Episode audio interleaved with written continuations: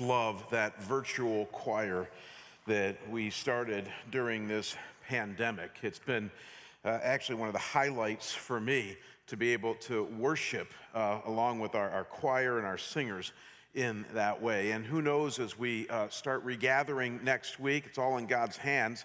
Uh, what we'll do with the choir and the virtual nature of it, but at least for this week, I absolutely loved that. You know, uh, one of the things that I have been teaching all of you through the pandemic starting three months ago is the absolute priority of prayer. That, that in times of dire need, really in all times, God's people need to pray. And that's when I developed, as I've been giving in my weekly updates, the, the five P's of prayer, at least for this time right now the prayer of protection, uh, the prayer of God's provision, uh, the prayer of his presence, that his presence would be experienced and felt, uh, the prayer of his power in times of need, and then finally, but most importantly, the prayer of his peace. Uh, so you have protection, provision, presence, power, and peace. Uh, wonderful ways to guide us in our prayers. And so, as we see what's going on in our culture right now that Rustin talked about earlier, I, I just call and continue to ask our church to pray. Uh, pray God's protection and provision, His presence, His power, His peace as we pray over the injustices that we see going on in our culture right now. Eh, this is when God's people rise up and pray for God's movement, for His healing, and for His justice to occur. And then as we regather or begin regathering next week, again, it, it's going to be very limited capacity, but as we do that, pray those five P's over our church as well, because we're going to need it. We're in uncharted territory as we have been for the last three months. And so I just count on God's people to be men and women of prayer during this time. And I thank you for that. So God is good. He is in control. He is on his throne. None of that has changed. In fact, he does his best work in times of need. And uh, he also responds to the prayers of his people. So, with that said, we're starting a new series today on Jonah. Some might think, well, how relevant is this? All that's going on with the pandemic and culture, you know, this idea of running from God, is that relevant? Yes, it's extremely relevant because in what you're seeing in culture today, as well as, as what's happening with people having to shelter at home, they, we still have spiritual lives. And, and all this can be traced back to one's walk with God and whether one runs from God or walks with God. And so that's what we're going to explore over the next five weeks through this amazing book, the book of Jonah. So let's bow right now. We got just three verses we're going to look at today as we introduce this book to you. But you're going to be very encouraged as we take an honest look at what it means uh, to run from God and what God does in response. So let's bow and pray. Father, uh, truly, there's a lot going on in our culture now today that concerns us not just the pandemic that we've been dealing with for three months, longer actually, Lord, but even right now, the, the riots, the hurting, the injustice that's going on this week uh, in our country. And so, Lord, as your people, what we have been learning to do, what we've learned to do over the years, is to come before you on bended knee with bowed heads, with, with humble hearts, and to, Lord, ask for your justice, for your movement, for your healing Lord, as we've learned for your power, your provision, your protection, your peace, and your presence to come upon our culture and upon surely your people. And so, Lord, as we turn to your word now, and Lord, as we uh, open up your book, we pray that you might speak through the power of your Holy Spirit as you always do. Lord, as your word goes out, may it not return void, but may it do its work in our hearts and our minds as we look to you. And we pray these things only and always in Jesus' name. And we say together, Amen. So, in truly typical Jamie fashion, I'm going to begin our five week journey through the book of Jonah with a candid and honest confession, and that is that I run from God. In fact, let's say it even more clearly I run from God a lot. I do. And though we're going to talk in just a few minutes about the various and sundry ways in which I, and most likely you, run from God, I don't mind letting you know at the outset of this series that, as we called it, running from God, I'm very good at that. And here's my only consolation I'm not alone. Because as we're going to learn in this series, Jonah was a fairly good runner himself. and he was a prophet a good and godly man of God. And this book that bears his name talks about his propensity to run from God at times in his lives in his life and what God does in response. And I got to tell you, as I've read this book and studied it over the years, it makes me feel not as alone in my own experience with God to realize that there are godly men and women down through the ages and probably living alive today that, that love God, that pine after Him, that want to know Him, that have even devoted their lives to Him, which is what prophets do. And yet we're fallen, and at times we run from Him. That encourages my spirit and my own experience with God.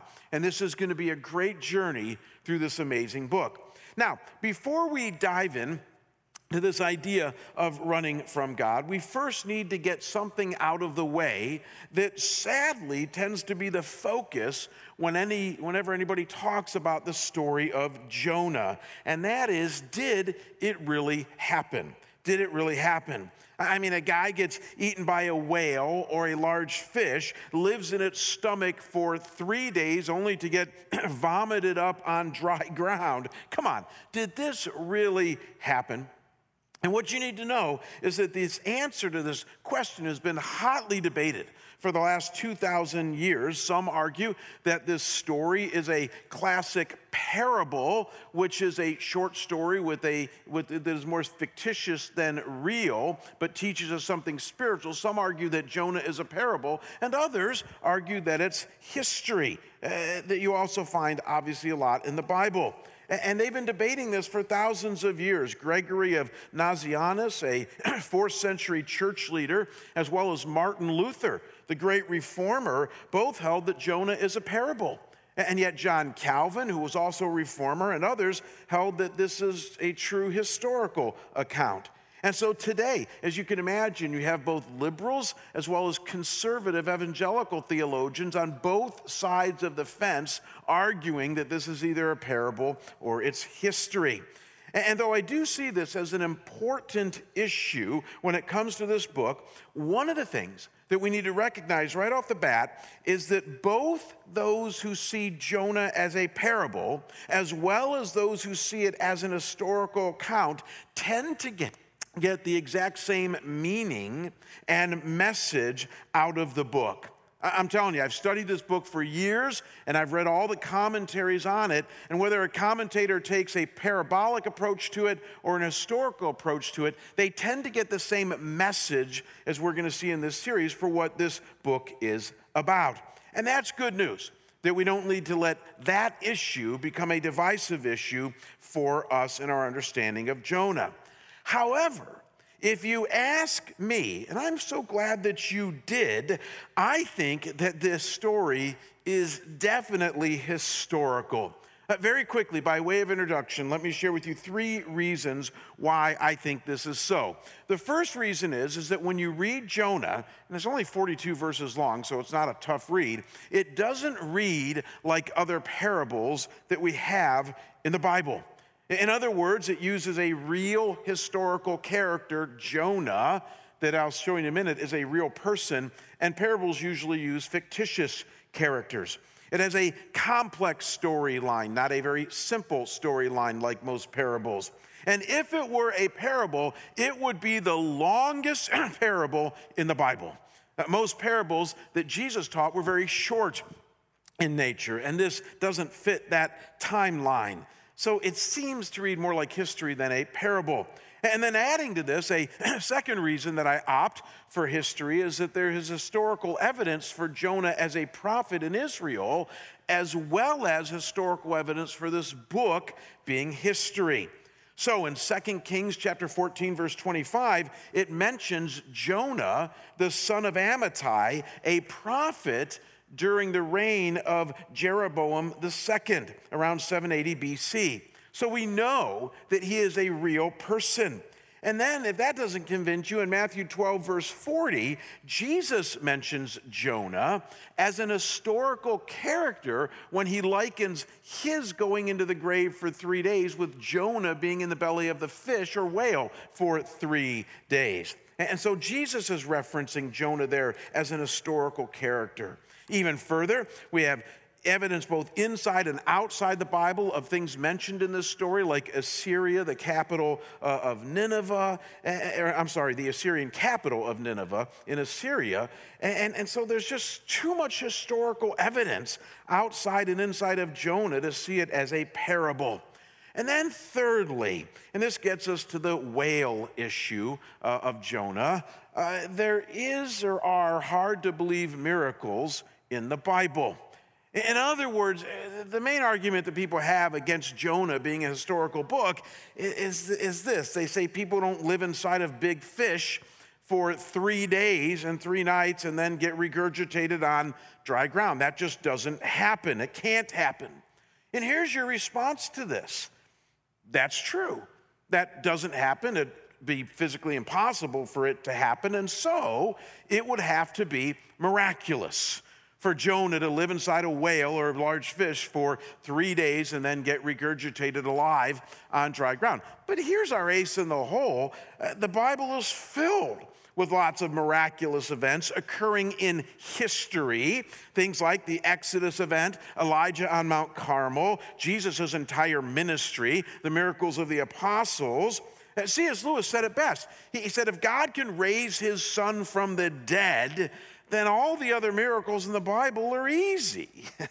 and God does those things in history. No, I think the story of Jonah really happened. I think Jonah was a real life prophet in 780 BC based in Jerusalem. He was called to Nineveh to preach the word of God. And this is the true story about that account. But again, if you don't buy into that, you're still going to get the same message out of this book, I promise you. So hang on to your seat and get ready to hear some truth about you and God. So, with this now behind us, what is the point of Jonah? What is this story really about? Because as we've already kind of cemented, it's not about a big fish or a whale. That only takes up three verses in actually 48 verses of all of Jonah. So here's what this story is about. You're going to like this. This story is about you and your relationship with God. Let me repeat that. It's about you and your relationship with the Lord. It's about an intimate, grace filled God who gives a call to one of his servants, Jonah, to give a tough message to an erring group of people, the Ninevites, and then how this servant runs from God and how God pursues him. That's what this story is about. And it's a powerful story for any of us who have any spiritual interest in God at all, and yet are honest enough to admit that we kind of have a zigzag running event when it comes to our walk with God. And so let's spend the rest of our time today establishing the, the essence and storyline of this account. And it occurs in the opening three verses. If ever there was a Cliff Notes version of a book of the Bible, this is it. It occurs in the three opening verses of the book of Jonah. So notice with me verses one and two and how this story begins. It says, The word of the Lord came to Jonah, the son of Amittai, saying, Arise, go to Nineveh, the great city, and cry against it, for their wickedness has come up before me. Now, folks, what you need to notice right off the bat is that this is a classic prophetic call that's being given to Jonah here one that is strewn all over the Old Testament when God cho- chooses to speak to his prophets to tell his people and the culture around them something significant. So notice that it says, the word of the Lord came to Jonah. The word of the Lord. It says the same thing about Moses, Isaiah, Jeremiah, Ezekiel, Daniel, Paul, Peter, John, and so many more. It's like a scratch CD. The word of the Lord came to them. That's a clue that God has spoken clearly, and without a doubt, it's come from Him that something needs to be said to either God's people or to the culture around them. And specifically notice here that God is telling Jonah, and this is rich, to go to the capital of a non Jewish, non believing country, Nineveh in Assyria, and tell them that what they have been doing is absolutely wrong, that God is not pleased with them, that they need to do a 180 and begin to seek God and follow Him once again. I'll show you this on a map in a minute here, but Nineveh is in present day Iraq, which is northeast of Israel, and it was eventually destroyed in 622 BC. Nineveh was. However, in Jonah's time, at 780 BC, 160 years before Nineveh would be destroyed, Sennacherib is the king, and this man was bent on world domination. He was self absorbed. In fact, he called himself the great king. And the country was about as decadent as any country could get. It was like another Sodom and Gomorrah back then. Crime, immorality, sexual deviance were all running rampant. It was a godless country if there ever was one. And God has asked the prophet Jonah to be his mouthpiece and to go tell them to stop doing all these things, to do a 180 and to seek God and follow him or else. There's a warning to this. so simply note up to this point that Jonah has heard from God. It's a clear word. The word of the Lord came to Jonah. And it's a word given in order to help an erring nation start to walk with God and have a life changing experience with him. And everything is looking good so far. It's eerily similar to all the other prophetic calls that occur throughout the Bible. And yet, this one has a very different twist. Look at what happens, or look at what Jonah's response is to the call of God in his life. Look at verse 3. We're going to park in front of this for the rest of our time together today. It says, But Jonah rose up to flee to Tarshish from the presence of the Lord. So he went down to Joppa, found a ship which was going to Tarshish, paid for the fare, and went down into it to go with them to Tarshish away from the presence of the Lord. Now, folks, I got to submit to you, this is kind of an unusual response from one of God's chosen mouthpieces. I'm telling you. And yet, this is what makes this book so different and even practical and relevant today. Don't miss the action that's going on here. This is very rich. This is the only thing I really need you to see in these three opening verses, and that is that Jonah is running from God and to something else. Let me repeat that. This is a pattern you must see here for your own life today. Jonah is running from God and he's running to something else. Look again at verse 3, and in my usual fashion, this time I'm going to highlight some things, and you're going to see it here. It says, But Jonah rose up to flee or run to Tarshish from the presence of the Lord.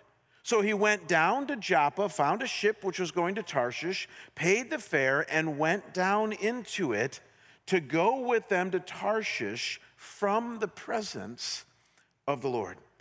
So notice first that Jonah is running from God. It says that he set out to flee or run, and I like how it says it here twice. It makes it very clear from the presence of the Lord. From the presence of the Lord. That, word presence is the Hebrew word panim. It's a far ranging term used all the time in the Old Testament. It's a very, very rich term. It literally means the face of someone. Panim, the face of someone. And so when it says that when Jonah ran from the presence, the panim of the Lord, it means that he ran from the face of God, from God's immediate relational activity in his life. Again, this is why it was important that we established this earlier. God was speaking to Jonah. A word from the Lord came. So he's in the face of God there. And when it says that he ran from the presence of the Lord, Jonah turned away from the face of the Lord and started to run. He's trying to get away from God's voice, his activity in his life.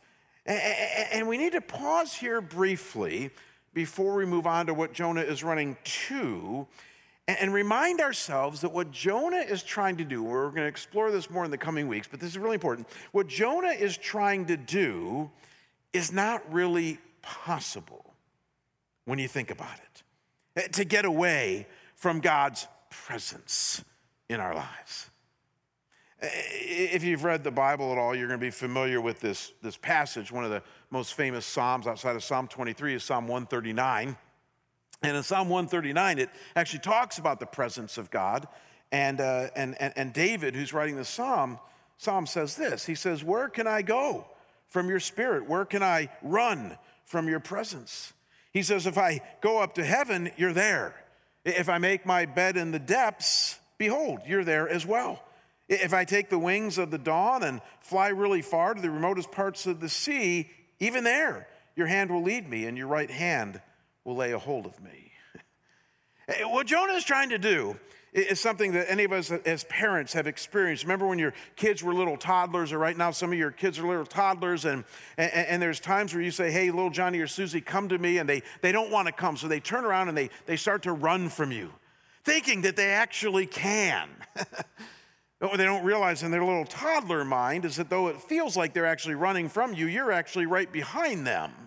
And that it's actually physically impossible for them to get away from you. That, that, that's Jonah when it comes to God.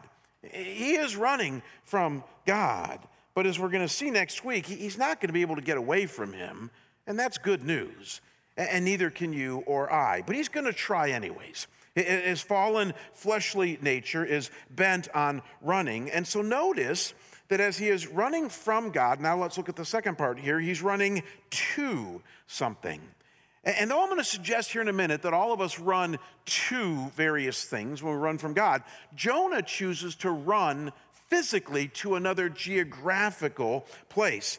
In other words, Jonah wants to change geography in order to get away from God, literally hightailing it out of Dodge, or in this case, Jerusalem, and heading the other way. I warned you earlier I was going to show you this on a map, and I, don't mean to bore you with uh, you know, Middle East geography, but this is kind of important. It's actually almost humorous when you, when you realize this. Um, here is the, the Middle East, map of the ancient Middle East with all the ancient cities. And, and right here from Damascus uh, down to the Sinai Peninsula is, is Israel, where it is today and where it was back then. And, and, here's Jerusalem. Jonah is somewhere around Jerusalem here when he gets the call from God. And as I said to you earlier, the call that Jonah got was to go where modern day Iraq is right now, and that was to Nineveh. And I, and I told you it was northeast of Israel, and sure enough, it is. So here's Israel and Jerusalem. Go northeast. There's Nineveh, uh, where it was back then. Again, destroyed since then, but it's where Iraq is now. Now, here's what's really rich. When it says that Jonah went down from Jerusalem, it means that he went down to Joppa, which is along the Mediterranean Sea here, and Tarshish is actually off the map. It was the furthest known part of the world that they knew back then, this way.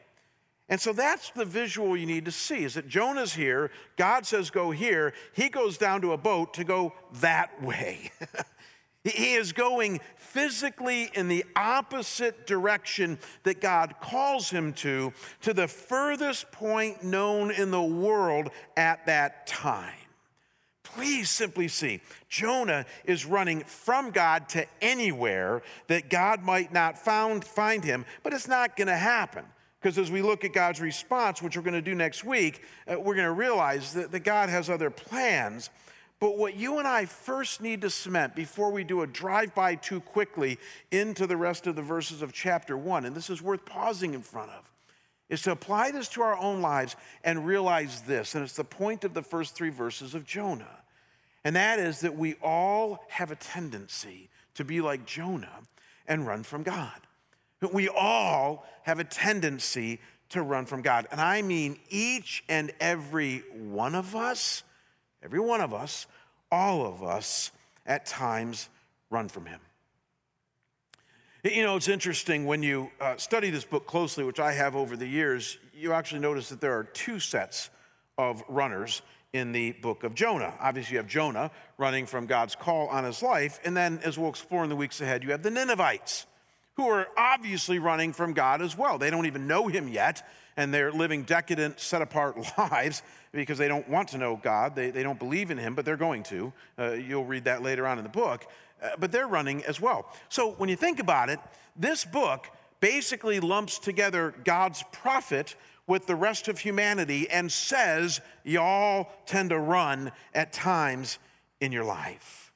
And, and, though to most of us don't literally change geography when we run from God, though I have known some people today to also do that, we run in other ways. In other words, this is worth exploring. We have our own tried and true, perfected over the years methods of running from God, in which we too try to get away from His panim, His presence, His face. In other words, like Jonah, we run from God and to other things. And so, in just the few minutes we have left remaining today, let me get very practical with you and suggest four ways that I have noticed over the years uh, that many of us, all of us at times, tend to run from God. And you might not relate to all four of these. Maybe you'll like latch onto one of them and go, oh my gosh, that's me. Or maybe all four, you'll go, yeah, I kind of do these at times. But, but let's get honest in, in, in, in our church right now and talk about the various ways that we pull a Jonah in our lives and run from God, because this will be very important for the rest of the series. Here's the first way is that we run from God, we run from God to behavioral sin. We run from God to behavioral sin. You know what I'm talking about. It's those nagging sins of thought and action that we know are not God's will for our lives, but we do them anyways. Some of us have been stuck in them for years out of habit. And let's be honest, we do them, we know this, as a way of finding relief to our aching soul because they make us feel so good in the moment. And yet we end up feeling empty in the long run and far away from God because when you run to behavioral sin, you're actually running from Him. And just to be clear, I'm talking about everything from gossip to anger outbursts to pornography to abusing substances to cutting moral corners in your business practices to telling lies to a materialistic lifestyle to eating too much. I mean, the list is endless to the things that God's people will do that they know because the Bible's so clear that we shouldn't do. And what you need to connect the dots with today is that we do them as a way of running from God. They provide a sinful source of comfort to our lives, and we think that it'll make us feel good, but in the end, they'll let us down. And like Jonah, we're running from God, but we run from God to behavioral sin. We don't change geography, we just change our lifestyle. But in so doing, we're just like Jonah. Maybe that's you. Here's a second way that many people run from God, and that is that we run from God to relational distance. We run from God to relational distance. In other words, we might not fall into behavioral sin. No, we're too righteous for that. We just shut down relationally on God. We stop praying. We stop reading the word regularly. We stop actively seeking Him in our lives. Again, usually due to something like a profound disappointment with God or a tragedy that occurs in our lives, we just figure that if, if God's going to feel distance from us, we might as well return the favor. So we abandon the old quiet time. We, we abandon our devotional life where we meet with God to regularly seek Him and relate to Him as our Father. We shut down internally and go on our merry way. Uh, many of us do this at times in our lives, even for long seasons. It's our way of running by relationally distancing ourselves from the Lord. And here is what is so deceptive about this strategy. I'm telling you, I've been watching church people for 40 years now, and we are a wily group of people. When we run from God to relational distance, it's not that we have abandoned the outward Christian life, I mean, we still attend church, we go to small group, we might attend Bible study, we might still serve now and then. But here's where it's deceptive in places where nobody but you and God see, you have shut down. You have stopped relating to Him as your intimate, loving Father who cares for you.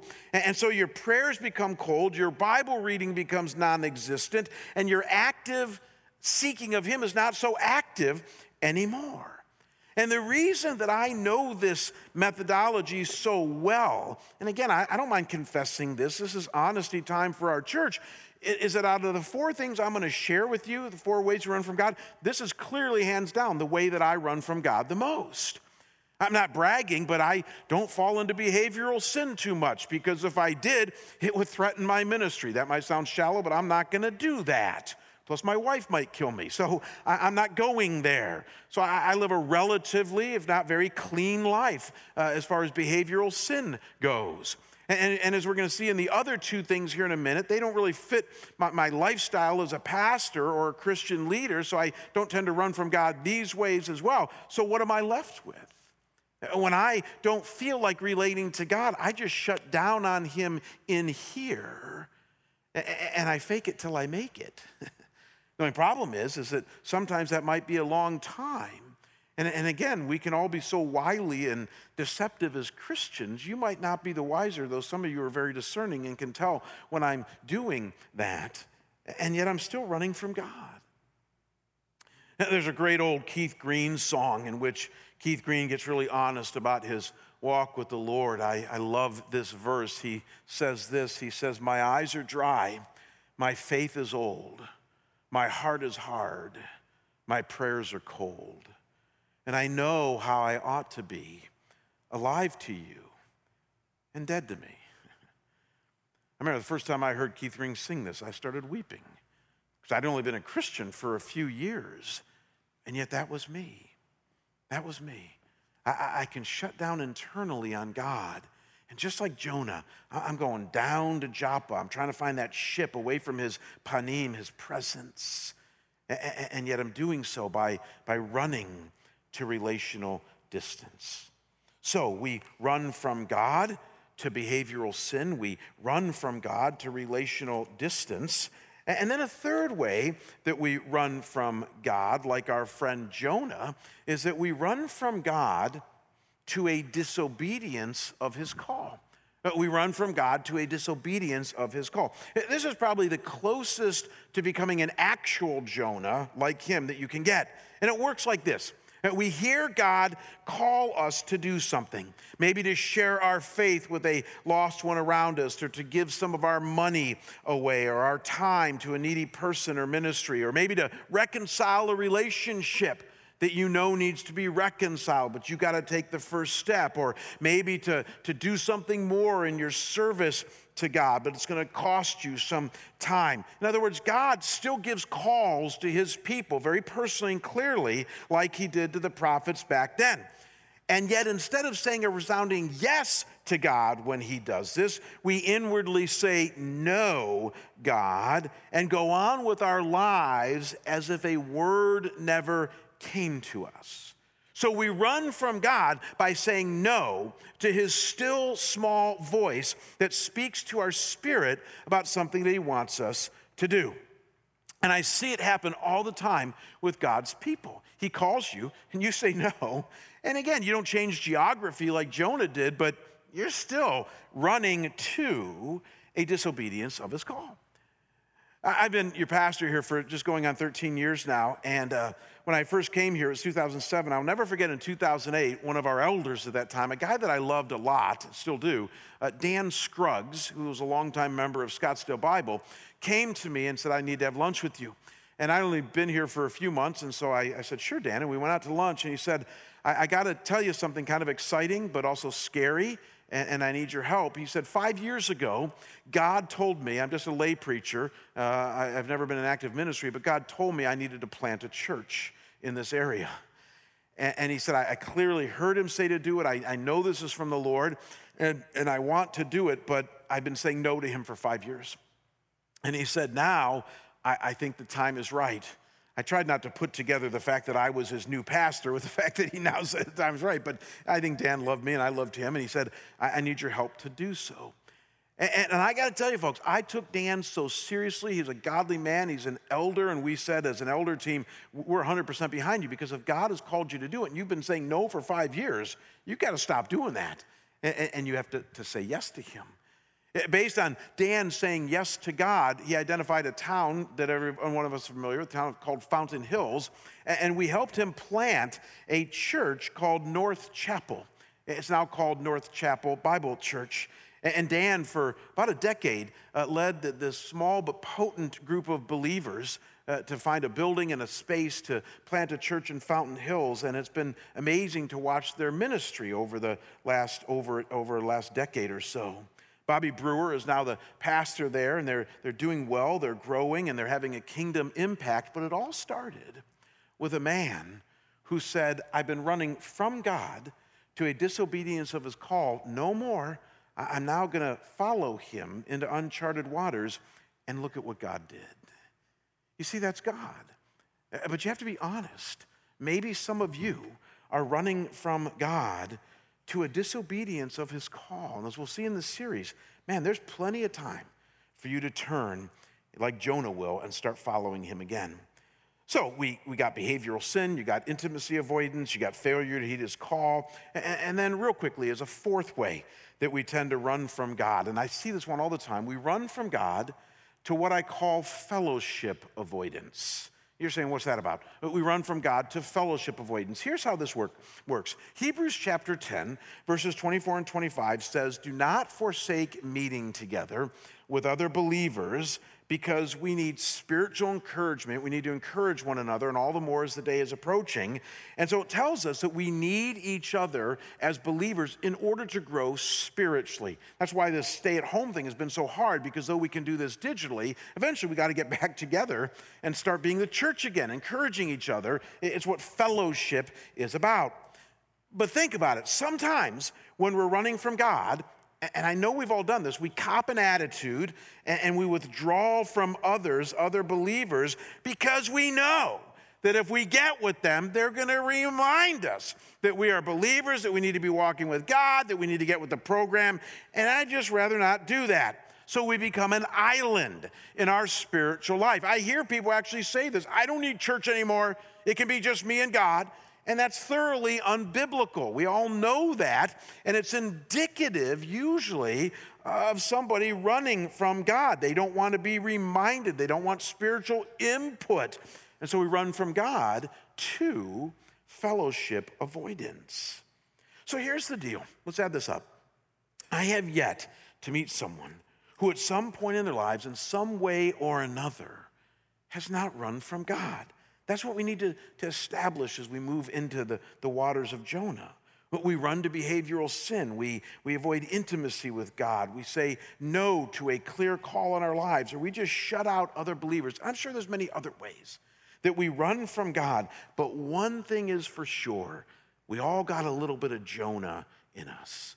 We all run from him at times.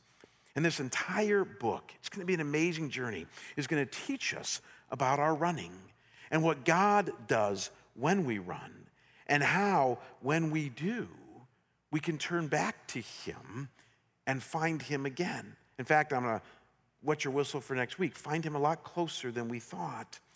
So, all the titles of this, of this series, uh, the messages in the series, have to do with running, uh, running from God. And next week, we're going to entitle Still Running from God, and, and then running to God, and then running for God and then running with God. It's all about running. And don't ever forget this. This is a book of immense grace. Why? Because God, we're going to learn, is a God of second chances and third and fourth and fifth and sixth and seventh, even for godly people like his prophets. There's unlimited grace and forgiveness when it comes to God. I love how Jeremiah said it as he's walking through the ruins of Israel in Lamentations 3. And he says, For his, for God's compassions never fail, they are new every morning. And Jonah is going to teach us this. So take heart, runner, if you tend to run from him. He's going to run after you. We're going to learn that in the coming weeks. And he loves you. But you got to get honest. Stop living in denial.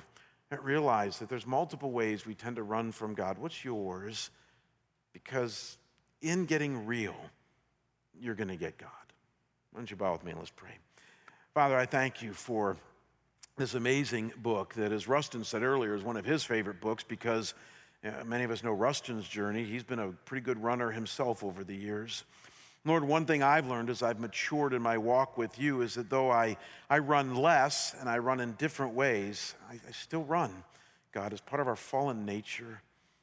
And so, God, I pray that as we get honest as a church about our walk with you, as we look at the culture around us and see so many runners as well, a lot of Ninevites, Lord, in our culture, God, I pray that we would stop judging the world around us and realize there's actually a natural tie. We all tend to be runners. And that, Lord, we would learn what you do when we run. And, Lord, as we're going to see in the series, how to run back to you, how to turn back to you. The Bible calls it repentance and find your grace and your goodness, your truth once again in our lives. So, Lord, give hope to every one of us here today, any of us who relate to running. Help us identify how we run, God, and what ways we do so. And, and Lord, with that nugget of truth and honesty, God, we want to bring that to you in this series and learn how to walk more closely with you as we go along. Thanks for your grace. Thank you for uh, the prophet Jonah who's going to teach us so much. And we pray these things in Jesus' holy and precious name. Amen.